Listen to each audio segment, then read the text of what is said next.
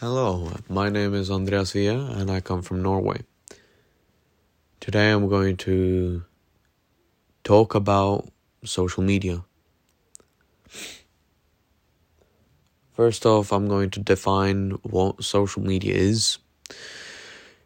Uh, it's quite straightforward actually. It's just uh, everything that's on the internet where you can communicate with others. Examples are Facebook, Instagram, Snapchat, Twitter, Tumblr, Reddit, and many more. And there's been a controversy surrounding it.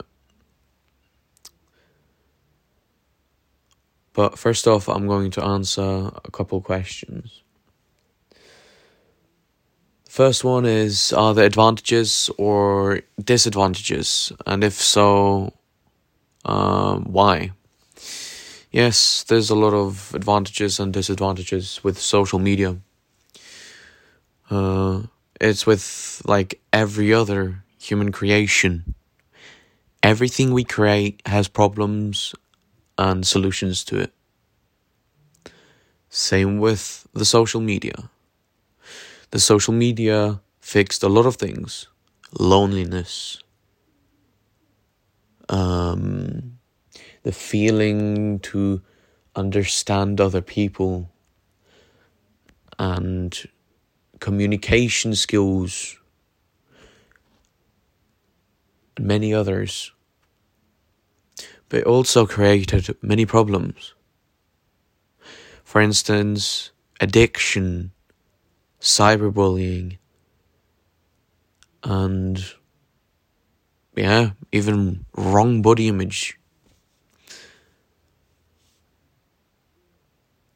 And that also has a part to my next question, and that is what can you do to prevent the problems to occur?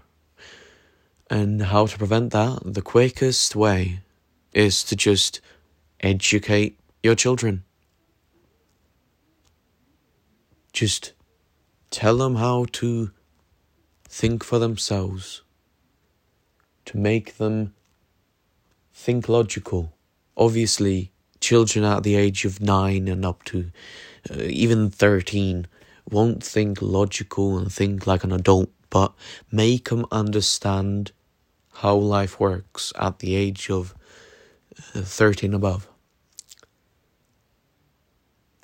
Because if you send your child with a phone at the age of six, or, well, up to eight, and just let the child do whatever, they will most likely believe a lot of the stuff that's on the internet without thinking twice about is this correct? Is this true? Right?